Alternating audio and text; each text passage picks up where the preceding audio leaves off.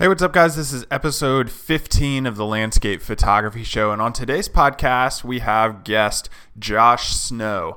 Josh is a really good photographer who photographs a lot of scenes that are out west. He spends a lot of time out on the road. I mean, I followed his whole process of decking out his like whole adventure van mobile thing that he has going on. And it was really fun to follow that. I know he spends a lot of nights on the road in that van, which I am actually very jealous of. On this podcast, I really wanted to have Josh on to get his side of landscape photography, how he creates images, what creativity is to him, and then also a little bit about like composites. How do people view composites that he's seen in the field? Some of his workshop clients, you know, what's their reaction to composite making and his photography and just how there is room for both sides of the spectrum. People who shoot just straight up landscapes, people who shoot more composite photographs, and then also mixing the two together. You can shoot both at the same time. So enjoy today's episode. The Landscape Photography Show is a podcast where you can listen to your favorite photographers talk about their journey in photography. It's a place where you can be inspired and also learn how to take better photos. So sit back, relax, and enjoy the show. Hey, what's up, guys? Today on the podcast, we have Josh Snow with us. I've never actually talked with Josh on the phone before. I think we've messaged over social media or like commented on social media a couple times. But Josh, I'm curious. Number one, thanks for coming on the show, and number two, how how did you get started in landscape photography? Like, what's your backstory in it? Uh, well, thanks for having me. Uh, for starters, um, I'd like to say that I started as a young kid with film, and you know, my dad was a photographer, my grandpa was a photographer. Um, but really, I've always just kind of been the type of person that had a serious hobby or passion um, that just kind of took over my life. And every few years, that would kind of rotate out. Um, I'd reach a point where I just get too involved, uh, and then I just move on to something else. And I feel like I've just been on this quest to kind of find what I am meant to do in life, I guess, um, as cheesy as it sounds. But in 2012, I was dangerously overweight and I was working as an engineer, mechanical engineer, and I started to lose weight and get healthy. And uh, where I lived in the Finger Lakes area of New York, there was waterfalls and you know, these beautiful lakes. And I started taking photos because my girlfriend was taking a college or a, a class in college uh, on photography just to, you know, it's like her last year and she needed a few credits. And I said, I'll just buy the same camera and we can kind of learn together. I learned pretty quickly. And, you know, when you go back to college and you come back, you know, we can go out and take photos together. Um, that was very near the beginning of of our relationship. And at the same time i was really big into fishing and i was kind of traveling around doing a lot of fishing fishing in some fishing tournaments and that was kind of my big passion at the time. Um, but it was kind of phasing out. I was getting more serious about my job and being healthy and, and working out all the time. And but they were asking me to take photos for the articles i was writing because they were sort of technical uh, so they kind of dovetailed, and before I knew it, while we were hiking, I was just getting obsessed with taking pictures of all these waterfalls, and it was getting us out hiking more, which was motivation to keep exercising and losing a bunch of weight. And then I found filters, and because I'm kind of a gear nut, uh, using filters and and having like this whole technical side of photography really suited me. Um, but growing up, I was really artistic. I was really creative. I had a uh, art teacher that sort of followed me all the way from elementary school through high school. She'd retire and then she'd come back as a substitute, uh, and then ended up coming out of retirement to teach a class in in high school. So I had this art teacher that really kind of fostered my creativity growing up, and photography was never one of those mediums. It was painting and sketching and drawing and um, I lost touch with that creative side for years and years and years and got obsessed with everything else that wasn't very creative. And that technical side of photography, I think, helped pull me in to a point where I could kind of reconnect with that creative stuff. And uh, once that happened, I was just full on hooked. And ever since then, I've just been full speed ahead, photography, everything, and really trying to hone my skills. And then I found teaching.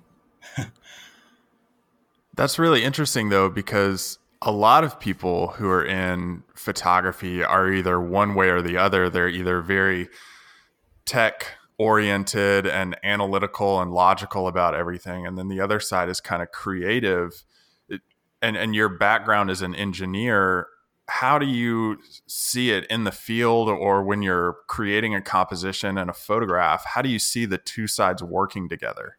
Well, it's almost taken a dedicated conscious effort uh, to train my brain kind of to think like this because when i'm in the field i have to like conceive an image before i can even see a composition. Like i have to have this idea for something and then i go out and i find it. Um, but it's the technical side of me i think that makes my compositions kind of cerebral. Like I don't know if you noticed, but my compositions they're not usually that complex, um, and I try to keep them simple. Uh, and I think that you know I'm constantly thinking about like perspective blending and using different focal lengths and how can I make this photo as sharp and as detailed as possible. So that it starts with just a, uh, trying to think creatively and come up with this concept or this idea that's going to be different or unique to me and then it's like all technical technical technical field work. What do i have to do to gather all of these components? And then when i get to the computer it i have to sometimes sit there looking at a photo for a couple of days before i can kind of turn that technical side off and let the creative stuff start flowing again. And a lot of times i have to you know goof around with a few images and kind of screw them in lightroom and then screw them in photoshop. Is almost like practice and then once i'm starting to feel a little bit more creative i've you know i've done some stuff off my mind. I've stepped away for a day or two then it just kind of flows. Uh, sometimes. Sometimes it takes days sometimes it takes weeks sometimes it takes months before i'm, I'm really truly feeling it again. Um, but it's it's not easy. It's not like some people that seem like they can just you know flip a switch and they go from technical to super creative.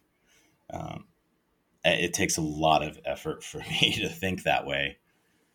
So you see the field work more as technical and the post processing side as creative. That's opposite is is what I feel a lot of photographers see that as. Well, I, I think the work involved in the field stuff is what I view as technical because it has to start with some concept or idea before I even know, you know, what I have to do in the field mm. to hmm. capture it you know, sometimes it's super simple and it's just a, you know, one focal length, you know, near far composition and it's not, it doesn't require all of that technical thought processes, but um, it usually starts with like a glint of creativity and then it's full board technical stuff and then right back to trying to be creative. It, a good example of kind of how my brain works is I built a camper van this spring because we were doing a lot of traveling and I I kind of did nothing but that for 14 to 16 hours a day every day for six weeks. And i could not even think of anything photography. I'd go to bed thinking about what i was going to build tomorrow how i was going to build it how it was going to all come together. Uh, and then after i built it it took me literally weeks before i could even take a photo after that. Like i had to completely change the way i thought about everything to get a better different outlook and then i could think creatively I, I I'm like sometimes I feel like I just think way too much about everything, and uh, it's tough to shut it off. It's it's almost like you have a reverse photographic memory because you see everything first and then work it out as you go. Yes, exactly, and that's I think that's because of my engineering background. Maybe I did a lot of design work and you know, problem solving. So it's like I have to come up with a solution before I can find the problem. I think kind of in the opposite, but it, like when I'm learning things, when I'm absorbing information and knowledge, I pick it up instantly. Interesting. Yeah, I, I can't explain it. That's very interesting. I've never heard any other photographer really talk about the creativity side and envisioning something before they get out in the field. Like, is that through research that you've done? Like, you can kind of envision what you get when you go out there and then you see it for yourself? Well, sometimes. Sometimes it's just, you know, like I would say this year, it hasn't been as much like that because a lot of times I've just been traveling to places without doing any research at all. I'll just show up and then just kind of figure it out when I get there. Um, but, you know, that's that's why I think kind of conceptualizing images helps me because once I'm in the field, it gets it's pretty easy for me to find a composition pretty quickly. Um, not always, but sometimes, which you know is probably pretty easy for most other photographers. But for me, it's super challenging to just show up. It has always been historically challenging to show up on a location and then just be like composition wizard. But yeah. it's been it's been getting easier. You know, like I'll see these people like, oh, I went on this trip for two days, and these are the shots I, I took, and they're like whole portfolio of a dozen images, and I'm like, holy crap um, for me, it would be like one or two images on a weekend trip because it takes me so long to kind of get in the groove. Right. But it's been it's been getting easier and easier. Hmm. And, and do you think that's because of the way your mind works? Um. Yeah, I think so. But I also think it's yeah, probably mostly, mostly just because I'm I'm always thinking about something. And it's like, I realize it when I'm trying to teach somebody and they really want me to give them like as much information as I possibly can about how to take a nice photo. And then I start going through like all of the steps that I take when I'm thinking about taking a photograph. And they're like, holy cow, like, how do you think about all of those variables at the same time? And I, I just, my, my short answer is that I don't know. Um, I'm just thinking my way through things all of the time and thinking and thinking and thinking. It's rare for me that it can just kind of happen. Like I just point my camera at something and it's a beautiful photo. I have to really think about it. Let's stay with this thought process that we've been talking about.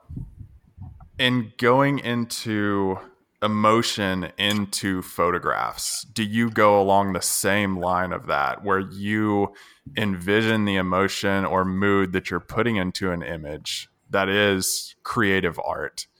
Or do you see that in the field? Do you see that in post processing? Where's that coming out? I would say probably my most dramatic or impactful images um, were taken with that in mind, like trying to capture this emotion, what I'm feeling. You know, sometimes what nature is presenting me and what I'm feeling don't coincide. But I think if you were to ask me, like, what are some of the most meaningful photos to me in my portfolio? All of the ones I would choose would probably be during a time where I was going through something pretty hard um, and like trying to dig my way out of it mentally, psychologically, emotionally. Um, sometimes the emotion comes out in a photo well after I've taken it. I, you know, I took a photo because I liked it. It was technical. It was nicely composed, but it wasn't till months later when I processed it to where the emotion kind of went into it.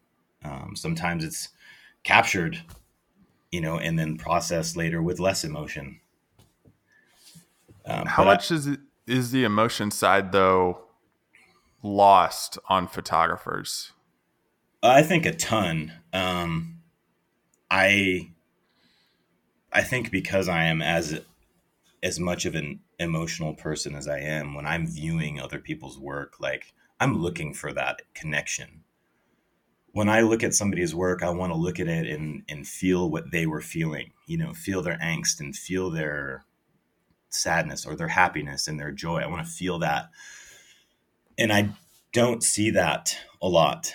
Um, I see you know a lot of photos that were taken because they were cool to take or you know that it just doesn't feel like there's as much emotion put into photography out there today as you know maybe there was before or if there ever was but i don't i look at a lot of other work and i don't feel the emotion that i wish i felt mm.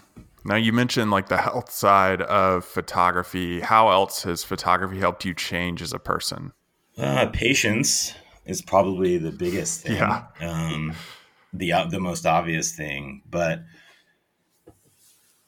I'd like to say it taught me a lot about myself, and at times I feel like it has. I feel like I've learned all these valuable lessons from interactions and from decisions and choices, and every time it feels like that, I find that I'm still defensive of certain things, and um, like what? Well, just you know, lately I've been kind of getting a lot of, I'll say, grief about, you know, certain images that I put out there that were, you know, extreme focal length blends or something like that. Um, I'm always super transparent and open about the processes I use when I create these photos. Um, and I like to really promote people thinking outside of the box and doing something creative and trying to find uniqueness. And it seems that I just get grief every once in a while for doing certain things, you know, doing a big perspective blend or doing, you know, a big focus stack. And it bums me out because I've just always been taught to be super creative. I've never viewed photography as a way to document things. You know, I've always looked at photography as a way to create impact and emotion and make people feel things, not not documentary style photography. So I've always taken these liberties and and it's like my safe place. It's like where I feel the most free and I feel like when that kind of comes under attack, I get really defensive about it and I wish I could say that the photography industry has given me a thicker skin, but I don't know if it has. And it's it's definitely been been wearing me down and, and weighing on me a little bit. And and not just me personally, but I see it happen with other people, people that are you know, getting kind of picked on or ridiculed for their creative choices. And it just bums me out. That's all. And it's hard for me to look away from that. why do you think there is a divide there?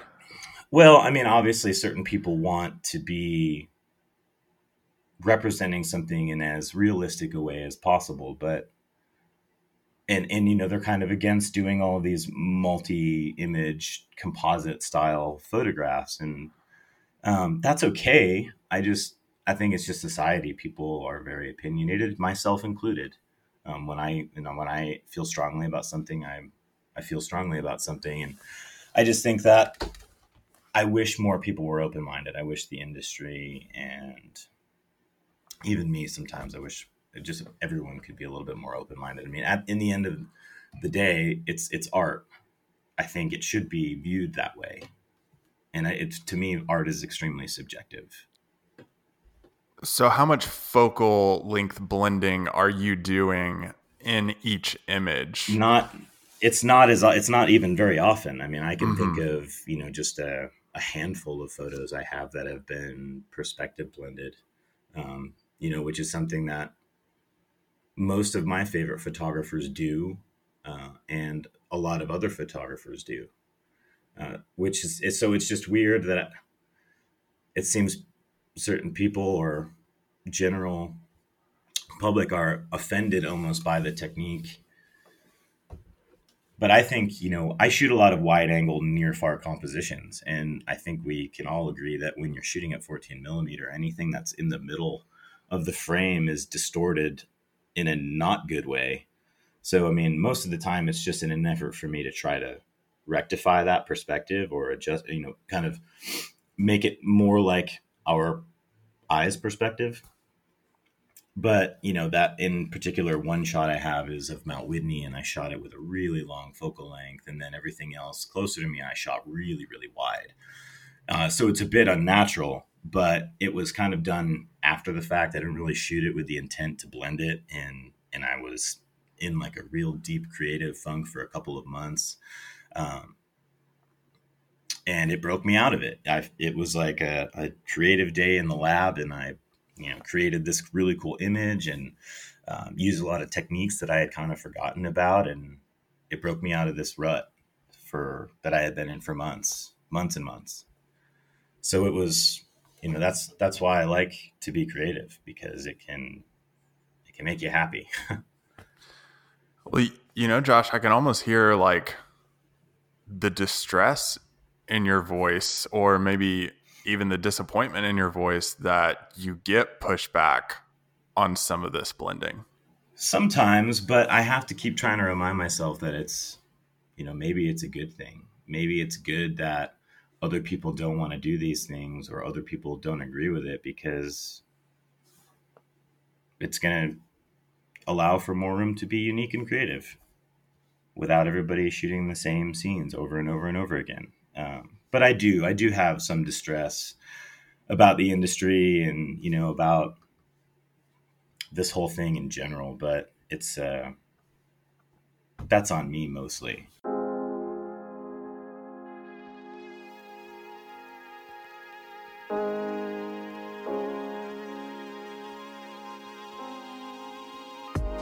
Hey guys, just to pause real quick. It's the new year. You know, one of your goals may be I want to get better at landscape photography this year. Well, today's sponsor is visualwilderness.com and if you want to get better at landscape photography, I think this is like one of the premier places that you need to be going to learn how to improve your photography because you have tons of articles, you have tons of courses on post processing, in-field techniques that are going to help you elevate your game as a landscape photographer. I'm a contributor on that site right now. You can get for a limited time my courses that are available on there for 33% off if you use the code DAVID33 during checkout. If you want to see those links on where you can get those, you can go to today's show notes at davidjohnstonart.com slash podcast. Also, if you don't want just my courses, right now you can get a very cheap membership for everything that they have on that site. So you can pay a fraction of the cost of what it would be to get one of my courses, and you can have access to everybody's courses every single month. So, again, if you want links on that, if you want to know how to improve your photography for the new year, go to davidjohnstonart.com slash podcasts. Back to today's episode. Where do you see the industry going in the next few years? Uh, you know, people are using new techniques, kind of implementing them in new ways. We have new technology coming out with post processing, with all of this divide or, or rift, if you want to call it that. Um, where do you see the industry going with it? It's tough to say. Um, I mean, obviously, my approach to this is deviating, I think, from f- the path of photography. You know, I've I've never really viewed myself as much a photographer as I am an artist, and uh, I try to ride that slant a little bit, where photography is just my my medium of choice. Um, so I think the photography industry is fine. You know, I think it's going to keep going the direction it's going to be. Camera companies are going to keep making, you know, higher tech cameras, and workshops are going to keep getting more and more abundant. Uh, and I think it's just going to keep going that way. And there's going to be, you know, these people that want to learn all these cool creative techniques, and then, you know, maybe they'll find me, and that's cool too. Um, but the industry as a whole, I mean, I think it's going to keep going fine. And it's been interesting watching this Instagram thing kind of grow and kind of propel the photography boom. And now seeing what's happening with, you know, the direction it's going in, um, that's going to be interesting to watch anyway. In in what way? What do you mean? Uh, it just seems like they're changing the algorithm. People are I'm noticing anyway that people are complaining about getting you know less reach and less interaction, and sure that sucks because as artists we want people to see our stuff, um, but I think it's going to start filtering out more creative people. You know, all of these people that are clamoring to you know be a business and and do photography industry related things or influencers. Um, I think I'm hoping anyway that it's going to start driving some more creative um, thinking. People are going to start trying harder to be more creative and, and different. So that I'm excited for. Um, but it's it's this whole you know turning off the like count on photos and stuff. I guess they've been doing it in Europe for months, and some people say nothing's changed. Um, but I think in America, we're going to see a lot of people really upset by the influence of Instagram um, soon if they if they're plan if they do what they're planning on doing anyway.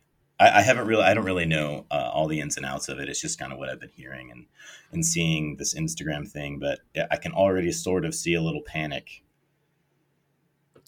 Well, it's it's almost funny to me, and you mentioned the panic and, and people getting upset.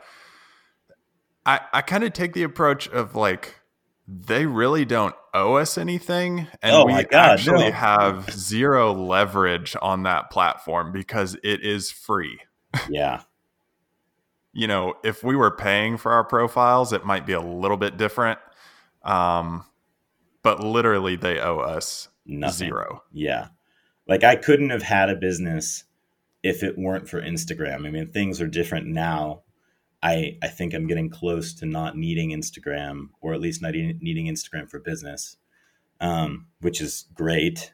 That'll be a good day that I can say I don't have to be on Instagram today. Um, but yeah, you're right. It owes us nothing. I mean, how many people have grown,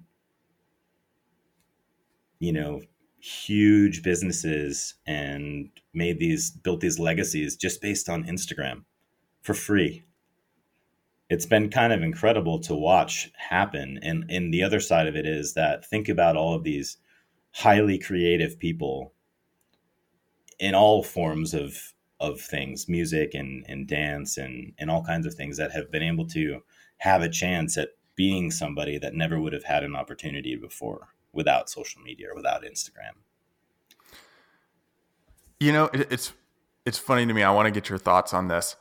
People outcry against Instagram, Facebook, whatever when they change the algorithms. I mean, Zuckerberg owns both of those now, I guess, since he bought Instagram uh, and is CEO of Facebook. But why is there outcry on those platforms? But when platforms that can also help photographers, something like a YouTube platform makes an adjustment to their algorithm or makes an adjustment to their policy, there isn't really a lot of outcry there. You know, YouTube is a world that I've never gotten into. Um, you know, a lot of photographers are really well known right now just based on YouTube. Um, so I'm surprised that we don't hear more stuff about YouTube like we do Instagram and Facebook because I have to imagine it could be impactful to the people that are making a living based on it. Mm-hmm.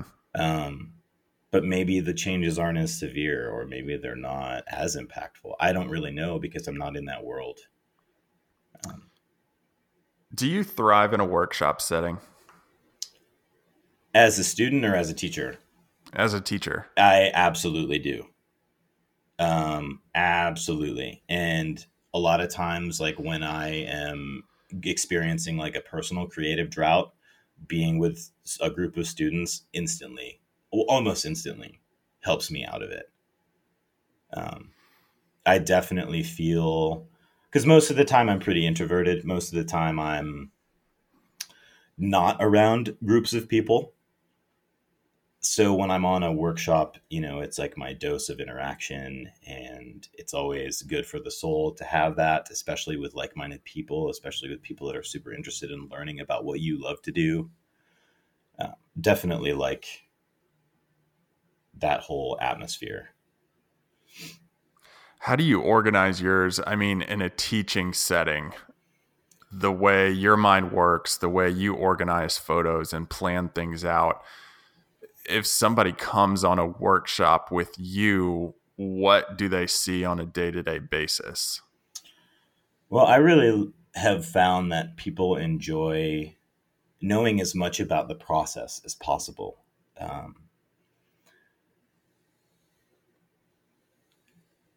I'm trying to think how how to phrase this concisely. I think most people that come to work with me are familiar with my work. They're familiar with the techniques that I use, so they come very eager to learn those techniques. Uh, sometimes we, you know, we'll we'll get people that are not quite as advanced, and sometimes the technical things that we go through on a workshop, if we have a, a majority of the group that is a little bit more advanced, will be a little bit confused at the end. Um, but most of the time, they're really focused on trying to be as creative as possible in terms of thinking outside of the box. How can we approach this location differently than it's been approached before?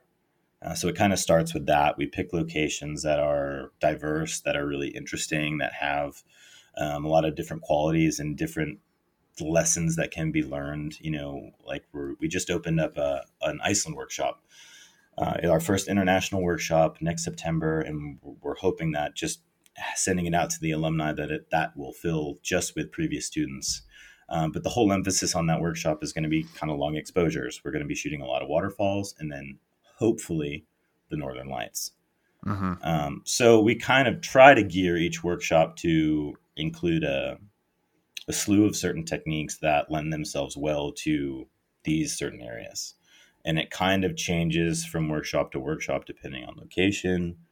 Um, but when they come onto a workshop,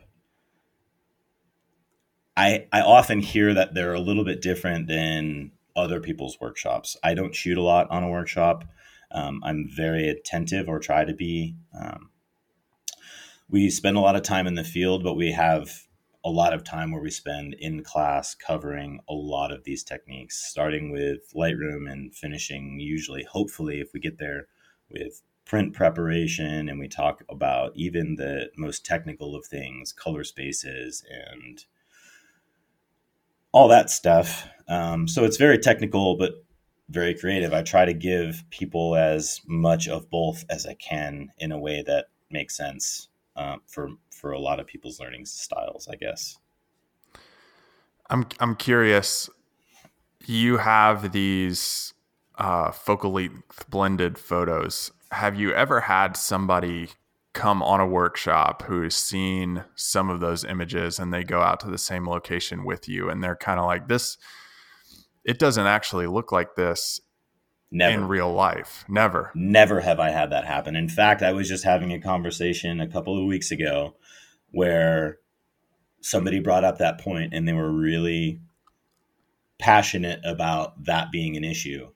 Um, but I have never, ever, ever once heard anybody say anything about, oh, that doesn't look like your picture. And I think it, it's because I try to be as transparent about it as possible. I'll post right in the caption of a photo when I've released it these are the techniques used and this is why. Mm-hmm. Uh, but uh, at the same time, I usually have other photos of these locations that aren't perspective blended. Mm-hmm. Um, so it's usually not an issue. And compared to a lot of the complaints that I hear about, you know, photography in general or being on a workshop or going to these places and being misled, uh, I've never, ever had that come up, ever. Well, that's good. I think I think that right there in and of itself is showing that the progression of landscape photography is diving into more creativity yes. and more fine art expression. And I love it. And I will tell you without question, the most popular two techniques that I am asked about on every single workshop is focus stacking and perspective blending. Every mm. single workshop and and not just from younger people either.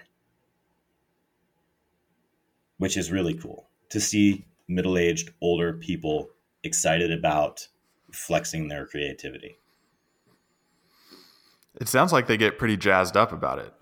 Sometimes sometimes they're like oh man i didn't realize it was this much post-processing work or this much field work. But nine out of ten people are super excited about it. Super excited about learning a technique you know, that can allow you to capture a place in a completely unique way. Uh, not to say that perspective blending is unique because a ton of people do it. I think way more people do it than are open about it. Um, or they just don't talk about it because they don't feel like it needs to be talked about, which is I'm on the fence about because I do I don't want to mislead people. I don't want to, you know, like I would never blend a Milky Way into, you know, like a southern hemisphere Milky Way in a north facing north hemisphere composition. Would never do anything like that to mislead somebody. Um, and I think that's important. I think the grief I think the the grief should be with the images that are created in that way without being explained. I think that's if there ever does become a problem, I hope that's why and not not from the technique in general. What's more difficult for them to, to wrap their head, head around, though, if they come on a workshop with you, that those technical aspects that are a little more advanced in the field and post processing work, or the emotional side of it, trying to in, embrace that part of photography? Oh man, I think it's got to be equal. I think a lot of people that I've I've had the opportunity to work with, um, or I think most people in general that are getting into photography don't always know why they're taking photos of a certain place other than this is a cool location or this is a cool iconic location. I've seen millions of photos of this place. Um, so trying to convince people to not think that way to not be predisposed to an area or a composition because they've seen it a million times and to think about the elements of composition and what makes a cool, dynamic, interesting composition uh, is really tricky. Um, I try to spend a lot of time in the field with my groups so that they have time to relax and time to breathe and time to wander and hopefully strike some sort of connection. Um, we talk a lot about light. We talk a lot about directionality of light. We talk a lot about how composition works and, and what certain things make interesting compositions and um, getting people to think differently is challenging. Uh, I think a lot of times people pick up the more technical things easier than that. Um, but some people are incredibly creative and, you know, they come up with things that I may not have even considered or thought of. Is teaching your favorite part of photography? It's right up there. I mean, it's definitely my has become a driving force for me. Uh, I, I there is still something special for me about taking you know one or both of my dogs and then just driving out to some random location for a week and and just shooting when I feel like it, like when I feel excited. Um, that's still got to be my favorite part of photography, but um, teaching has definitely definitely become a, a, a, big part of my passion for this. Uh, and it's weird because if you asked me in 2013 when I was first learning photography, um, teaching probably was never on the radar, but it, within two years, I found that I was already trying to reach into that world. And I had done my first uh, waterfall photography workshop in New York in 2015 or 14. So quickly, quickly, I, I found that a way to connect with other people that maybe thought more like me. Um, would be a, a good thing. And it just kind of spiraled from there. You mentioned your van that you that you redid and it's a sweet rig i gotta tell you i followed you building that on facebook and instagram and kind of watched the progression of it and was envious the entire time it has been um, awesome yeah. Yeah, it has been so much fun. I mean, there is a bunch of things that I would do differently next time uh, and will do differently next time, but it has been so much fun. I, I probably spent s- seven months this year combined living in that thing with my girlfriend and two dogs. So you're basically like almost full time in that. Thing. This I year, this year was basically full time. Yeah. yeah, we had we had friends kind of house sitting for us for almost the entire year. That's crazy, man. Yeah. I, I couldn't do it. Eh, eh, you know what? I again, just like teaching photography, I never could have thought that living in a van would be as much fun as it is. But being able to wake up in a different place like every other day or every day, um, this is just a really cool feeling. And well, where? Go ahead. Sorry. Uh, you know, like being caught in a rainstorm is really cool. You know, it's like just hearing the rain tink down on the roof. I I sleep when we're on the road traveling, I sleep better than I do at home by a long shot. You know, just the feeling of being out there. And, and usually the way it goes, because I'm terrible at working on the road, is when when I'm home, I will work 12 or 14 hours a day on things, planning workshops, updating the website, doing whatever, so that when I go out on these road trips, I'm really not thinking about work as much. Um, I try to be kind of as disconnected as I can when I'm out, and it's mentally helpful. Well, where are you taking that van in 2020? What do you have coming up? Uh, I think I'm going to try to get up to the Canadian Rockies in January. Uh, I'm not sure if I'm going to drive yet. Uh, I might drive because I'm interested to see how the van handles um, in those kind of conditions, those cold conditions.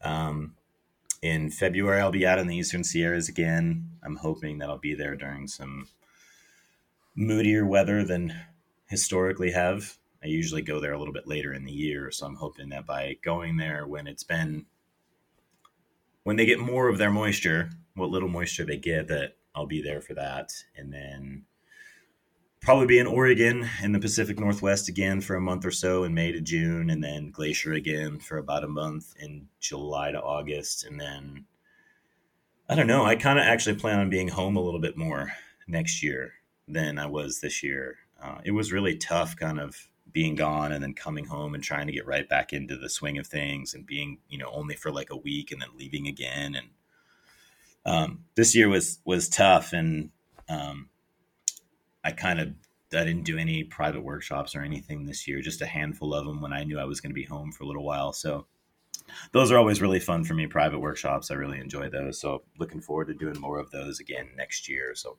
trying to be home a little bit more is going to be the objective, but still trying to wander to more places I have not spent much time in. I'd love to get back to Yellowstone in winter months would be really great. Um, I kind of just spent three days in there unwinding from Glacier this year and, and would love to go back and spend more time with a little bit more focus on photography. Um, I'd love to explore the Tetons a little bit more. Uh, and I would really like to spend some time in Idaho. Uh, I was back there with my, my best friend, Jesse Moran, back in 2017 for the eclipse but we didn't really have a lot of time to explore. And the Sawtooth Mountains and the Wind River, Wind River Range uh, looks incredible. And, you know, people are just starting to scrape the surface on exploring these places more into the backcountry. So it's interested to, I'm, I'm getting more and more excited about it every time I see a new photo from the area. Awesome, man. Well, thank you so much for coming on the podcast, sharing your thoughts about the world of photography, this weird thing we it all is. love and and how we're all connected in it. yeah, and it's probably weirder to me than to most people because I'm a weirdo, but um yeah, uh, thank you so much for having me on and uh, I hope I didn't bore you to death.